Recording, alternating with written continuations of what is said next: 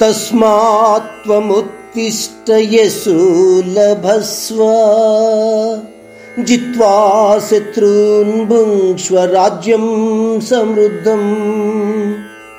मयैवैते निहताः पूर्वमेव।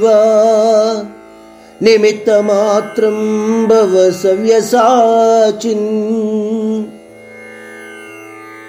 इस श्लोक में अर्जुन को श्री कृष्ण सव्यसाची नाम से संबोधित किया और कहने लगा कि इसीलिए अर्जुन, आप उठो और धैर्य साहस के साथ युद्ध करो और विजय प्राप्ति का आनंद लो।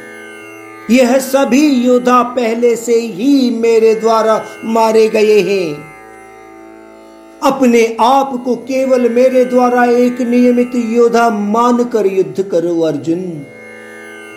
आपको याद हो, भगवान श्री कृष्ण ने कर्म योग सार का अर्थ यही बताया था। यानी मैं या मेरा, इसके बिना कर्मों को करो कर्म फल वांछाओं से दूर रहो, इस प्रकार उस परमात्मा के साथ हम बराबर हो सकते हैं। भौतिक तत्व के साथ जीने से सुख दुख भरित दल दल में डूबे रह जाएँगे।